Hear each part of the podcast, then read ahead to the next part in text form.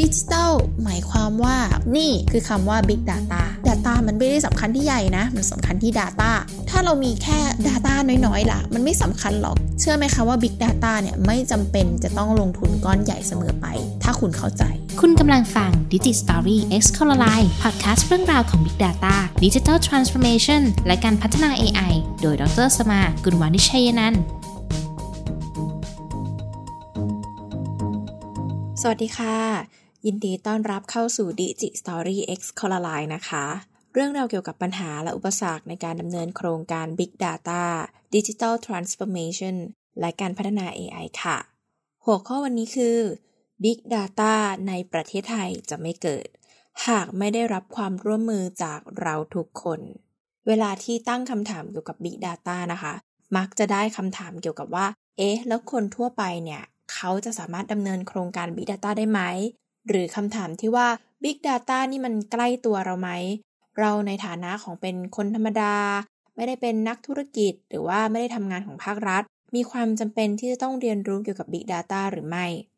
คำตอบคือจำเป็นอย่างยิ่งค่ะ เพราะว่าการมาของ Big Data เกิดจากพฤติกรรมที่เปลี่ยนแปลงไปของเราทุกคนนะคะ ตอนนี้เวลาที่เราจะทำอะไรก็ตาม แล้วเราจะตัดสินใจอะไรก็ตามเนี่ย เราก็จะใช้ Data มาก่อนเลย เช่น จะเดินทางจากที่หนึ่งไปยังที่หนึ่งถึงแม้ว่าที่นั่นจะเป็นที่ที่เราคุ้นเคยอยู่แล้ว เรารู้ทางอยู่แล้ว แต่เราก็เปิด Google Map ค่ะ เพราะว่าเราต้องการข้อมูลด้านสภาพการจราจร นี่ก็เป็น Big Data ที่ใกล้ตัวเรามาก ๆ เลยนะคะ เพราะฉะนั้นถือว่าคนทุกคนมีส่วนต่อการพัฒนา Big Data และมีส่วนในการใช้งาน Big Data อย่างมากค่ะ แนวโน้มในการใช้ Big Data นะคะ เริ่มเข้มข้นขึ้นทุกวันในสังคมของเราค่ะ เมื่อมีการ นำเสนอข่าวเกี่ยวกับการเชื่อมโยงข้อมูลเกี่ยวกับภาครัฐ หรือกลยุทธ์เชิง Data Driven Business ในภาคเอกชนค่ะกลายเป็นว่าตอนนี้นะคะตำแหน่งที่เรียกได้ว่าเซ็กซี่มากเลยก็จะมีคำว่า Data นำหน้า เช่น Data Scientist Data Analyst Data Engineer ค่ะ ถามว่าณตอนนี้นะคะ คนที่ต้องการอย่างมากเลยเป็นคนที่แบบเรียกว่าเป็นบุคคลคนแรกเลยที่ทุกองค์กรต้องมองหาเนี่ยคือ Data Engineer เพราะอะไรเพราะว่าส่วนใหญ่แล้วข้อมูลของเราที่ถูกจัดเก็บค่ะ จะอยู่แยกส่วนกัน อยู่คนละระบบกัน แล้วมีความเป็นไปได้อย่างมากเลยว่า ข้อมูลที่อยู่คนละระบบกันเนี่ย จะมีการบริหารจัดการโครงสร้างที่ไม่เหมือนกัน คนที่สามารถเชื่อมโยงข้อมูลเหล่านี้ได้ค่ะ คือ Data Engineer ก่อนหน้านี้นะคะ วิธีการใช้ซอฟต์แวร์เหล่านี้ ก็คือซื้อซอฟต์แวร์หนึ่งก็ใช้ซอฟต์แวร์นั้นไปเลยค่ะ ไม่ได้มีความรู้สึกว่าจะต้องเอาข้อมูลจากซอฟต์แวร์ที่ 1 กับซอฟต์แวร์ที่ 2 มาเชื่อมกัน เพราะฉะนั้นเนี่ย จึงไม่จำเป็นจะต้องมี Data Engineer แต่ปัจจุบันนะคะ ที่ต้องมี Data Engineer ก็เพราะว่าข้อมูลในหลาย ๆ ส่วนที่เก็บแยกกันเนี่ย มันเอามารวมกันเป็นปัจจัยสำหรับโครงการโครงการหนึ่งได้ค่ะ และถ้าข้อมูลยังไม่มีความพร้อมนะคะ ก็ไม่สามารถนำมาสร้างโมเดลได้ เพราะฉะนั้นโดยสเต็ปแรกแล้วเนี่ย Data Engineer คือคนที่ทุกองค์กรจะต้องมองหาค่ะ ย้อนกลับไปนิดนึงนะคะ การจะมี Data Engineer มาทำงานเนี่ยหมายความว่าเราสามารถระบุได้แล้วว่าข้อมูลมันอยู่แหล่งไหนบ้าง แล้วก็เราจะต้องใช้ข้อมูลปัจจัยไหนมาเชื่อมโยงกันบ้างค่ะ แต่ก่อนหน้านั้นอีกนะคะก็คือว่า เอ๊ะแล้วเรามีแหล่งข้อมูลนั้นแล้วใช่ไหม ซึ่งอย่างไรก็ตามก็จะเห็นได้ว่าสิ่งที่เรากำลังทำอะค่ะ คือนวัตกรรม แต่มันเป็นนวัตกรรมที่ออกมาในลักษณะ product centric มากกว่า customer centric product centric หมายความว่าไง product centric หมายความว่าเราอยากทำโครงการนี้เราอยากออกแบบสินค้านี้แต่เรายังไม่ได้มาพิจารณาอย่างแท้จริงนะคะว่า ปัญหาอะไรที่ทำให้เราต้องทำ product นี้ออกมาค่ะ เช่น เราก็จะเห็นโครงการมากมายนะคะที่บอกว่าจะใช้ AI ค่ะ จะใช้ IoT ค่ะ แต่ไม่ได้ลงไปถึงพื้นฐานว่าทำไมเราถึงจะต้องมีอุปกรณ์นั้นเพื่อเก็บข้อมูลนั้น แล้วเป้าหมายที่แท้จริงของการดำเนินโครงการนั้นคืออะไร กรณีศึกษานะคะแอปพลิเคชันทางการเงินที่เราใช้กันอยู่ทั่วไป หรือที่เรียกว่า e-wallet ค่ะ e-wallet นี้มีอยู่ในตลาดเยอะมากเลยนะคะ บางยี่ห้อเนี่ยคือมีแอปพลิเคชันหลายตัวมากเลย ทั้งทั้งที่ก็เชื่อมกันออกมาแล้วก็เป็น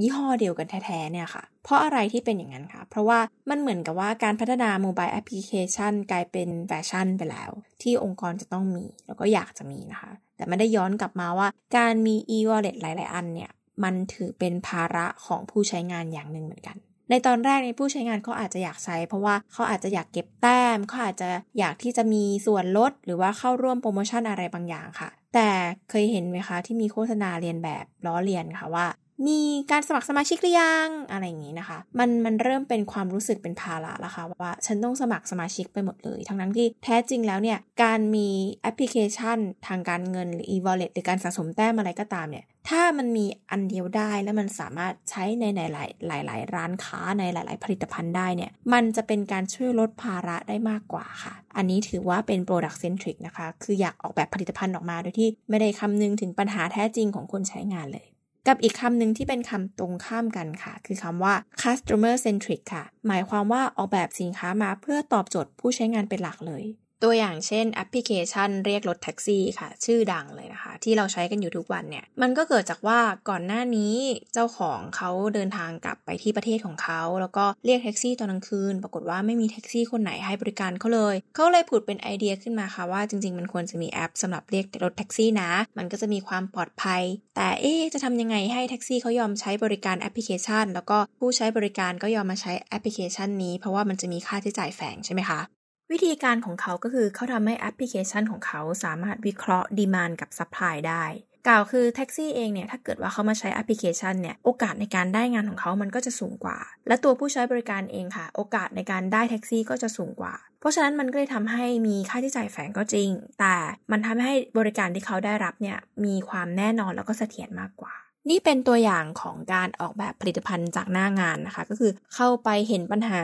วิเคราะห์ แล้วก็ต่อยอดมันไปเรื่อยๆ ทุกวันนี้เราก็จะเห็นว่าเขาก็ไม่ได้มีแค่ให้บริการ matching taxi อย่างเดียวละ แต่ก็มีบริการอย่างอื่นที่เกิดจากการมีข้อมูลของผู้ใช้บริการแท็กซี่ แล้วก็ต่อยอดไปเรื่อยๆ ค่ะ ในมุมของการพัฒนาผลิตภัณฑ์ค่ะ อาจจะมองว่า product centric หรือ customer centric ก็เหมือนกันนะ สุดท้ายก็ได้ออกมาเป็นผลิตภัณฑ์ค่ะ แต่ในมุมของผู้ใช้งานนะคะ จะมีความรู้สึกที่แตกต่างกันค่ะ ก็คือว่าสิ่งที่พัฒนาออกมาเพื่อ customer centric นะคะ มันจะมีความสะดวกสบายในการใช้งานมากกว่า product centric ค่ะทำไมถึงเล่าเรื่องพวกนี้นะคะ เพราะว่าแท้จริงแล้วเนี่ยในการดำเนินโครงการ Big Data มันต้องเริ่มจาก โจทย์และปัญหาก่อนค่ะ ไม่ได้เริ่มจากว่าโอเค เรามาทำอันนี้กันเถอะโอเค เรามี Data ชุดนี้เราเอา Data ชุดนี้มาสร้างให้มันมีมูลค่าเถอะไม่ใช่แบบนั้นเลยค่ะ คือจากครั้งที่แล้วที่ได้นำเสนอว่าองค์ประกอบของโครงการ Big Data มี 5 ส่วนใช่ไหมคะก็คือแหล่งที่มาของข้อมูล การเชื่อมโยงข้อมูล การเก็บรักษาข้อมูล การวิเคราะห์ข้อมูล และการนำผลลัพธ์ไปใช้ประโยชน์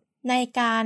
ร่างโครงการค่ะ เขาจะร่างสิ่งที่ 5 ก่อนก็คือการใช้ผลลัพธ์นะคะ แล้วค่อยย้อนกลับมาว่าแหล่งที่มาของข้อมูลอยู่ตรงไหนค่ะ ต่อมาเรามาพูดถึงเรื่องของแหล่งที่มาของข้อมูลกันนะคะ ในกรณีที่เป็นโครงการของภาครัฐค่ะ ข้อมูลของภาครัฐคือข้อมูลจากประชาชน แต่การที่จะได้มาซึ่งข้อมูลจากประชาชนทั้งประเทศเป็นเรื่องที่ยากมากจริง ๆ ทั้งเรื่องการให้ความร่วมมือ การสื่อสารกับประชาชน หรือรูปแบบในการกรอกข้อมูล อันนี้ก็ เป็นปัญหาและอุปสรรคอย่างมากในการได้มาซึ่งข้อมูลเหล่านี้นะคะ เพราะฉะนั้นเนี่ยในขั้นตอนของการออกแบบระบบเพื่อกรอกข้อมูลเนี่ยมันก็ต้องใช้ความเป็น customer centric มาออกแบบด้วยเช่นกัน ตัวอย่างเช่นนะคะ โครงการ smart farming เป็นโครงการที่เราก็ได้ยินกันคุ้นเคยมากเลยนะคะ ก็คือจะพักดันให้ภาคเกษตรกรรมมีการใช้เทคโนโลยีมากขึ้นนะคะ แต่ถามว่าถ้าเกิดว่าเราผลักดันโครงการนี้ไปแล้ว และเกษตรกรไม่ให้ความร่วมมือ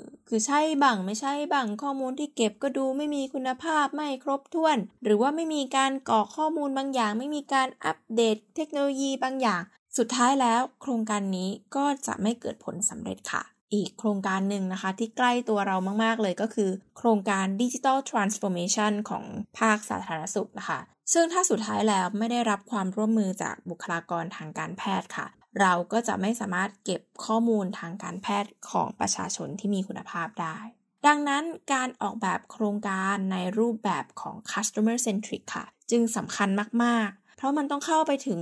การระบุปัญหาที่แท้จริงว่าทำไมเราถึงต้องเก็บข้อมูลนี้ และสื่อสารให้ชัดว่าคนที่เกี่ยวข้องกับข้อมูล ควรจะให้ความร่วมมืออย่างไรบ้าง เพื่อให้ได้มาซึ่งข้อมูลที่มีคุณภาพ ตัวอย่างในต่างประเทศนะคะ ก็คือที่ประเทศสิงคโปร์ค่ะ เขามีการออกแบบระบบการเก็บข้อมูล เพื่อวัด demand and supply ของการออกแบบระบบการคมนาคมขนส่งสาธารณะนะคะ ก็คือเขาจะให้ผู้โดยสารเนี่ยซื้อบัตรนะคะแล้วบัตรนี้ก็จะเป็นบัตรที่ใช้จ่ายตามระยะทาง พอมันเป็นตามระยะทางปุ๊บกลายเป็นว่าตอนเราขึ้นรถโดยสารเราก็ต้องติดบัตรค่ะ แล้วก็อยู่บนรถโดยสารพอเราลงเราก็จะต้องติดบัตรค่ะ ถ้าเราไม่ติดบัตรเขาจะคิดราคาเต็ม ทำให้ติดเราก็รู้ ลงเราก็รู้นะคะ แล้วระหว่างขึ้นลงเนี่ยมันจะเป็นทางวันเวค่ะ หมายความว่ายังไงก็ตามคุณก็ต้องขึ้นทางนี้ แล้วคุณก็จะผ่านคนที่เป็นคนขับรถนะคะทำให้ การเก็บค่าโดยสารไม่ได้เป็นภาระของคนขับรถ หรือว่าเป็นภาระของกระเป๋ารถเมย์ค่ะ อีกทั้งประชาชนก็ไม่ได้รู้สึกว่าการเก็บข้อมูลนี้ค่ะ มันเป็นการเก็บข้อมูลแบบเป็นภาระของเขาเหมือนกัน เพราะว่าเขาก็แค่ติดบัตรถูกไหมคะ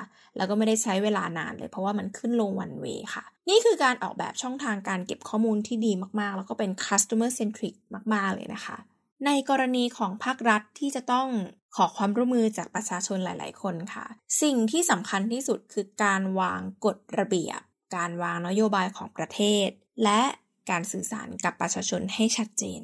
นอกจากเรื่องของการเก็บข้อมูล การขึ้นลงรถโดยสารสาธารณะแล้วนะคะ ที่ประเทศสิงคโปร์ค่ะ เขายังมีกฎใหม่ออกมานะคะ บอกว่าแท็กซี่ต้องใช้แอปพลิเคชันนะคะ เพราะว่าการใช้แอปพลิเคชันจะทำให้แท็กซี่บนถนนเนี่ยมีโอกาสที่จะได้ผู้โดยสารมากกว่า แล้วก็มีโอกาสที่รถบนถนนเนี่ยจะเคลื่อนไหวอยู่ตลอดเวลามากกว่า คือรถแท็กซี่ที่ไม่มีผู้โดยสารเนี่ยเขาก็จะวนรถไปเรื่อยๆ หรือว่าก็จะจอดคาไว้ใช่ไหมคะ แต่ถ้าเกิดแท็กซี่ที่มีผู้โดยสารเนี่ย มันก็จะสิ้นเปลืองพลังงานสิ้นเปลืองเวลาน้อยกว่าค่ะ โอกาสที่รถจะติดก็อาจจะน้อยกว่าด้วย เขาก็เลยมีนโยบายให้คนขับแท็กซี่เนี่ยใช้แอปพลิเคชัน แต่คนขับแท็กซี่เขาจะรู้สึกว่าอยู่ดีๆ ก็มาผักภาระให้เขาใช่ไหมคะ เพราะฉะนั้นภาครัฐเขาก็เลยออกกฎระเบียบเลยค่ะว่า คนขับแท็กซี่จะต้องมาสอบ certificate เพื่อเรียนรู้การใช้แอปพลิเคชันนะ ถึงจะสามารถเป็นคนขับแท็กซี่ระดับพรีเมียมได้ อันนี้ก็จะเป็นวิธีการปรับตัวค่ะ โดยภาครัฐจะต้องมีการวางกฎระเบียบใหม่นะคะ เพื่อให้เข้ากับยุคสมัยที่เปลี่ยนแปลงไป ย้อนกลับมาเรื่องของ smart farming บ้างค่ะทำไมถึงต้องมี IoT คะเพราะว่า IoT เนี่ยเป็นอุปกรณ์ที่สามารถเก็บข้อมูลได้แบบ real time แล้วก็ส่งข้อมูลไป analyze ไปวิเคราะห์ได้แบบตลอดเวลาเลยนะคะทำให้เราสามารถมีข้อมูลได้ว่าเราควรจะเติมน้ำเมื่อไหร่ เราควรที่จะกางมุ้งไหม หรือว่ามีสารเคมีที่มากเกินไปปริมาณมากเกินไปต้องปรับหน้าดินค่ะ เราจะรู้สถานะของการเพาะปลูกของเราทันที แต่สิ่งที่เกษตรกรค่ะ เขารู้สึกกลัวกันก็คือว่า แล้วถ้าเกิดว่าเก็บข้อมูลอันนี้ไป ข้อมูลนี้จะไปอยู่กับใครนะ แล้วภาครัฐที่ได้ข้อมูลนี้ไป จะเอาข้อมูลไปทำอะไรบ้างค่ะ ซึ่งตรงนี้เองค่ะ ก็จะต้องวางกลยุทธ์ใหม่นะคะว่าทำยังไงภาคเกษตรกรถึงจะให้ความร่วมมือแล้วก็เข้าใจค่ะจริงๆ หากวิเคราะห์ดูนะคะ แท้จริงแล้วปัญหามันก็คือ 1. คนไม่ยอมใช้ กับ 2. ออกแบบระบบไม่ดี ซึ่งทั้งสองปัญหาเนี่ยมันเกิดขึ้นจากการสื่อสารไม่ชัดเจนค่ะ คนไม่ยอมใช้ก็อาจจะเป็นเพราะว่าเราไม่สามารถทำให้เขาเห็นได้ว่าเป้าหมายของการใช้ไอตัวระบบนี้ไอตัวข้อมูลนี้มันคืออะไร ส่วนการออกแบบระบบไม่ดีมันก็อาจจะเป็นเพราะว่าระวางเป้าหมายไม่ชัดเจน แล้วมันทำให้เราย้อนกลับมาคิดไม่ได้ว่า customer centric มันคืออะไรกันแน่ ปัญหามันคืออะไรกันแน่ แล้วที่เราออกแบบแบบมันออกแบบตามใจฉัน หรือออกแบบตามใจ ให้ผู้ใช้งานเขารู้สึกสบายใจกันแน่ นอกจากนี้ยังมีอีกหนึ่งปัญหาค่ะ ที่เป็นอุปสรรคอย่างมากนะคะ คือปัญหาการห่วงแหนข้อมูลค่ะ โดยปัญหานี้มันเกิดจากว่าสมัยก่อนวิธีการทำงานค่ะโอไม่ต้องสมัยก่อนสมัยนี้ด้วยวิธีการทำงานจะเป็นขั้นๆ แล้วก็จะมีผู้รับผิดชอบค่ะ คนแต่ละคนก็จะมีสิทธิ์ในการครอบครองข้อมูลที่ไม่เท่ากันใช่ไหมคะพอถึงจุดหนึ่งที่เรารู้สึกว่าอ้าวต้องเอาข้อมูลเนี่ยมาแชร์กันนะ เพราะว่าเราจะเอาไปทำประโยชน์ด้านอื่น มันไม่มีคนกลางที่จะตัดสินว่าใครต้องให้ข้อมูลอะไรยังไงบ้างค่ะ มันก็เลยเกิดความห่วงแหนขึ้น ซึ่งมันเป็นปกติของมนุษย์เราอะนะคะ ก็คือห่วงในสิ่งที่เราควรจะห่วงนี่แหละ มันควรจะเป็นของฉันนะ จะเอาไปได้ยังไง ทั้งหมดนี้มันจะถูกแก้ได้ด้วยการทำ data governance ค่ะ ก็คือเขียนสิทธิ์เลยค่ะว่า ใครเข้าถึงข้อมูลไหนยังไงได้บ้างนะคะ แล้วก็ให้ IT เนี่ยเขาทำระบบขึ้นมาเลย ระบบเนี่ยเป็นระบบกลางค่ะ คุณเป็นเจ้าของข้อมูลใช่ไหมเพราะสิ่งที่คุณต้องรับผิดชอบคือทำยังไงก็ได้ให้ข้อมูลของคุณมีคุณภาพ คนอื่นจะเอาไปใช้ต่อได้ ส่วนคนที่มีหน้าที่ใช้ค่ะ หน้าที่ของเขาก็จะมีหน้าที่ในการใช้แล้วก็เข้าถึงตามกฎตามระเบียบของเขาเท่านั้น คุณก็จะเข้าถึงข้อมูลได้ในบางส่วน แต่อาจจะไม่ได้เข้าถึงข้อมูลดิบนะคะ เพราะว่าคุณไม่ใช่เจ้าของข้อมูลค่ะ แต่การจะทำ Data Governance ให้เกิดขึ้นได้นะคะ จะต้องมีเจ้าภาพค่ะ ซึ่งถ้าเป็นหน่วยงานที่ใหญ่ องค์กรใหญ่ องค์กรภาครัฐหรือองค์กรเอกชนใหญ่ ๆ เนี่ย เจ้าภาพก็จะต้องใหญ่ด้วย เพราะว่าเขาจะต้องเป็นคนที่สั่งการให้หลาย ๆ ส่วนงานเนี่ยสามารถ แชร์ข้อมูลมาที่ส่วนกลางได้ ทั้งหมดนี้นะคะ แป้งอยากจะสร้างความเข้าใจใหม่ค่ะ ให้ทุกคนเข้าใจว่าเรื่องของ Big Data มันไม่ใช่แค่เรื่องของคนกลุ่ม IT นะ หรือมันก็ไม่ใช่แค่เรื่องของ business นะ เราทุกคนคือคนสร้าง Data ค่ะ เราทุกคนคือแหล่งข้อมูล แต่ข้อมูลของเราคนเดียวบางทีมันไม่เห็นภาพนะคะ มันต้องมีข้อมูลของคนอื่นที่เกี่ยวข้องด้วย เช่น ถ้าสมมติว่าอยากจะศึกษาพฤติกรรมที่ก่อให้เกิดโรคโรคใดโรคหนึ่ง จะเก็บข้อมูลแค่ตัวเราคนเดียวมันก็ไม่ครบค่ะ เพราะว่าบางทีเราอาจจะไม่ทานอะไรบางอย่างในขณะที่อีกคนหนึ่งเขาชอบทานอะไรบางอย่าง แต่ทำไมเราเกิดเป็นโรคเดียวกัน เพราะการแชร์ข้อมูลคือสิ่งที่สำคัญมาก แล้วสุดท้ายผลลัพธ์ของการแชร์ข้อมูลนี้ ก็จะนำพามาซึ่งประโยชน์ของเราเองค่ะ โดยที่เราอาจจะไม่รู้ตัวในตอนแรก เพราะฉะนั้นในฐานะที่เราเป็นประชาชน ในฐานะที่เราเป็นคนให้ข้อมูลค่ะ เราอาจจะต้องพิจารณาดูด้วยว่า ข้อมูลที่เราให้นั้นกับแหล่งข้อมูลใดก็ตามค่ะ เป็นข้อมูลที่มีคุณภาพแล้วหรือยังเพราะเราไม่รู้ได้เลยว่าสุดท้ายข้อมูลที่เราให้ไปนั้น จะคืนกลับมาสู่เราเมื่อใดค่ะ ทั้งนี้สิ่งที่ต้องคำนึงค่ะ คือ คนที่เราให้ข้อมูลไป หรือว่าแหล่งที่เราให้ข้อมูลไปนั้น เข้าเอาข้อมูลของเราไปทำอะไร และเขามีอะไรมายืนยันเราได้ไหม ว่าเขาเก็บข้อมูลส่วนบุคคลของเราเอาไว้อย่างดีค่ะตัวอย่างเช่นนะคะ ข้อมูลการรักษาพยาบาลของเรา เป็นข้อมูลที่เป็นส่วนบุคคลของเรามาก ๆ แม้แต่ตัวเราเองเรายังไปเอาออกมาไม่ได้เลย แต่ถ้าเกิดเก็บในกระดาษที่เราไม่รู้เลยว่าใครจะมาเปิดอ่านเมื่อไหร่ก็ได้ มันไม่น่าจะมีความ privacy ใด ๆ ก็ตาม เพราะฉะนั้นเรื่องของ data privacy ค่ะ มันเกี่ยวข้องกับเทคโนโลยีโดยตรงเลย ก็คือว่าแต่ละคนแต่ละองค์กร มีกฎระเบียบ มีวิธีการและใช้เทคโนโลยีในการปกป้องสิทธิ และดูแลข้อมูลได้มากพอแค่ไหนค่ะคือเราก็ไม่อยากให้บัตรเครดิตของเราอะค่ะ หลุดลอยไปใครมาเอาก็ได้มันก็คงไม่ถูกต้องนะคะ เรื่อง Data Privacy มันไม่ใช่เรื่องที่เราจะห่วงข้อมูลของเราไม่ให้ใคร แต่มันเป็นเรื่องที่เราจะต้องศึกษาว่าใครมาเอาข้อมูลเราไปได้บ้าง ไอคนคนนั้นเขามีวิธีการปกป้องข้อมูลเราแค่ไหน แล้วเขาจะเอาข้อมูลของเราไปเพื่ออะไร เห็นไหมคะว่า เรื่องราวเกี่ยวกับ Big Data เนี่ยมันเป็นเรื่องที่ใกล้ตัวเรามาก ๆ แต่ Big Data ในประเทศไทยจะเกิดขึ้นไม่ได้เลยค่ะ ถ้าไม่ได้รับความร่วมมือจากเราทุกคนค่ะ เพราะเราทุกคนคือแหล่งข้อมูลของภาครัฐ และภาครัฐจำเป็นจะต้องมีข้อมูลเพื่อนำไปวิเคราะห์ เราอย่ากลัวการเปลี่ยนแปลงกันเลยค่ะ เพราะการเปลี่ยนแปลงมันเกิดขึ้นตลอดเวลา เราสามารถทำความเข้าใจไปด้วยกันได้ โดยการสื่อสารที่ดี ไม่มีใครผิด ไม่มีใครถูก ไม่มีใครไม่เคยพลาด และไม่มีใครสำเร็จตั้งแต่ครั้งแรกที่ดำเนินโครงการนะคะ แต่ถ้าเกิดเรายังคงตำหนิติเตียนกันอยู่เรื่อยๆ ไม่ให้ความร่วมมือกันนะคะ โครงการไม่ว่าจะเป็นโครงการอะไรก็ตามจะเทคโนโลยีหรือไม่ก็ตามนะคะ มันก็คงไม่สามารถดำเนินการได้ลุล่วงดังเป้าหมายเสียทีตอนนี้ก็ต้องบอกว่าคำว่า Big Data มันกลายเป็น buzzword ไปแล้วนะคะ หลายคนเอาคำคำนี้ค่ะ ไปเล่นกับการตลาด ขายคอร์สก็ใช้คำว่า Big Data อยากทำสตาร์ทอัพก็ใช้คำว่า Big Data นะคะ ก็ไม่รู้เลยว่าจะใช้จริงหรือไม่ใช้จริงค่ะ เพียงแต่ว่าความอันตรายคือถ้าเกิดว่า Big Data มันกลายเป็น buzzword ไปแล้วนะคะ มันก็จะทำให้เราไม่ได้ให้คุณค่ากับมันมากนัก แล้วสุดท้ายเราก็จะไม่มีข้อมูลที่มีคุณภาพมากพอค่ะคำว่าประเทศกำลังพัฒนา หมายความว่ามันจะต้องเกิดการพัฒนาใช่ไหมคะ แต่การพัฒนามันก็จะต้องมีทรัพยากรเหมือนกัน และทรัพยากร Big Data สำหรับหน่วยงานภาครัฐ มันต้องเกิดขึ้นได้จากการให้ความร่วมมือของประชาชนค่ะสำหรับวันนี้นะคะ เรื่องราวอาจจะยาวสักนิดนึง แล้วมันก็เป็นเรื่องที่ค่อนข้างเซนสทีฟแล้วก็ใกล้ตัวเรามากๆเลย แป้งก็เป็นคนหนึ่งที่เห็นภาครัฐเขาพยายามผลักดันโครงการ Big Data อยู่หลาย ๆ โครงการค่ะแต่สุดท้ายแล้วเราก็หนีไม่ได้ว่าวันหนึ่งมันก็ต้องทำโครงการให้ได้ให้สำเร็จค่ะ เพราะว่าโลกเขาไปถึงไหนแล้วนะคะ ตอนนี้บางเว็บไซต์ก็เริ่มมีการเปรียบเทียบประเทศไทยกับประเทศเพื่อนบ้านที่เราเคยรู้สึกว่าเขาพัฒนาช้ากว่าเรา แต่ตอนนี้เขาก็เริ่มพัฒนามาเท่าเราละบางประเทศก็อาจจะมีแซงเราไปบ้างแล้วด้วยซ้ำไปค่ะ ก็ต้องย้อนกลับมาค่ะว่าทำไมเราถึงพัฒนาได้ไม่เท่าเขา บางคนก็อาจจะโทษรัฐบาลอย่างนั้นอย่างนี้ค่ะ ย้อนกลับมาค่ะว่า as อประชาชนค่ะ เมื่อเราเป็นประชาชนค่ะ เราให้ความร่วมมือเพื่อพัฒนาแล้วหรือยัง คืออย่างแอปพลิเคชันชิมช็อปใช้เนี่ยคือชัดเจนมากเลยนะคะว่า ภาครัฐเนี่ยเขาอยากทดสอบเทคโนโลยี โดยการเก็บข้อมูลอะไรบางอย่าง ไม่ว่าจะเป็นการเก็บข้อมูลเที่ยวเก็บข้อมูลการจับจ่ายหรืออะไรก็ตามเนี่ย นี่คือวิธีการหนึ่งที่เขาเก็บข้อมูลค่ะ แต่มันก็อาจจะเป็นโครงการเล็กๆ ที่เรายังไม่เห็นภาพว่า แล้วมันจะมีประโยชน์อะไรค่ะ ซึ่งเราก็ต้องช่วยกันสื่อสารค่ะ อย่างในฐานะที่เราเป็นประชาชนใช่ไหมคะเราต้องการเห็นโครงการ Big Data ที่มันสำเร็จ ในทางที่ดีของภาครัฐ เราก็ต้องช่วยกันสื่อสารค่ะ รออยู่นะ ภาครัฐทำซีโครงการ Big Data เราพร้อมจะให้ความร่วมมือค่ะ เพราะสุดท้ายแล้วองค์ประกอบทั้ง 5 มันก็มีทั้งในส่วนของ User ในส่วนของแหล่งที่มาของข้อมูล ส่วนของนักวิเคราะห์ ส่วนของ IT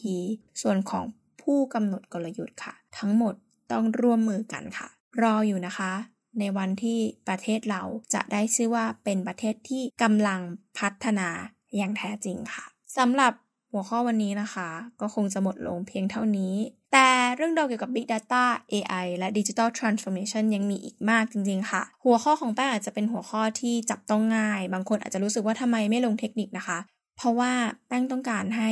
คนทุกคนฟังค่ะ แป้งไม่ได้ทำพอดคาสต์มาเพื่อให้เทคนิชเชียนหรือผู้เชี่ยวชาญฟัง แต่ต้องการให้ทุกคนฟัง เพราะว่าเรื่องของ Big Data เป็นเรื่องของเราทุกคนค่ะ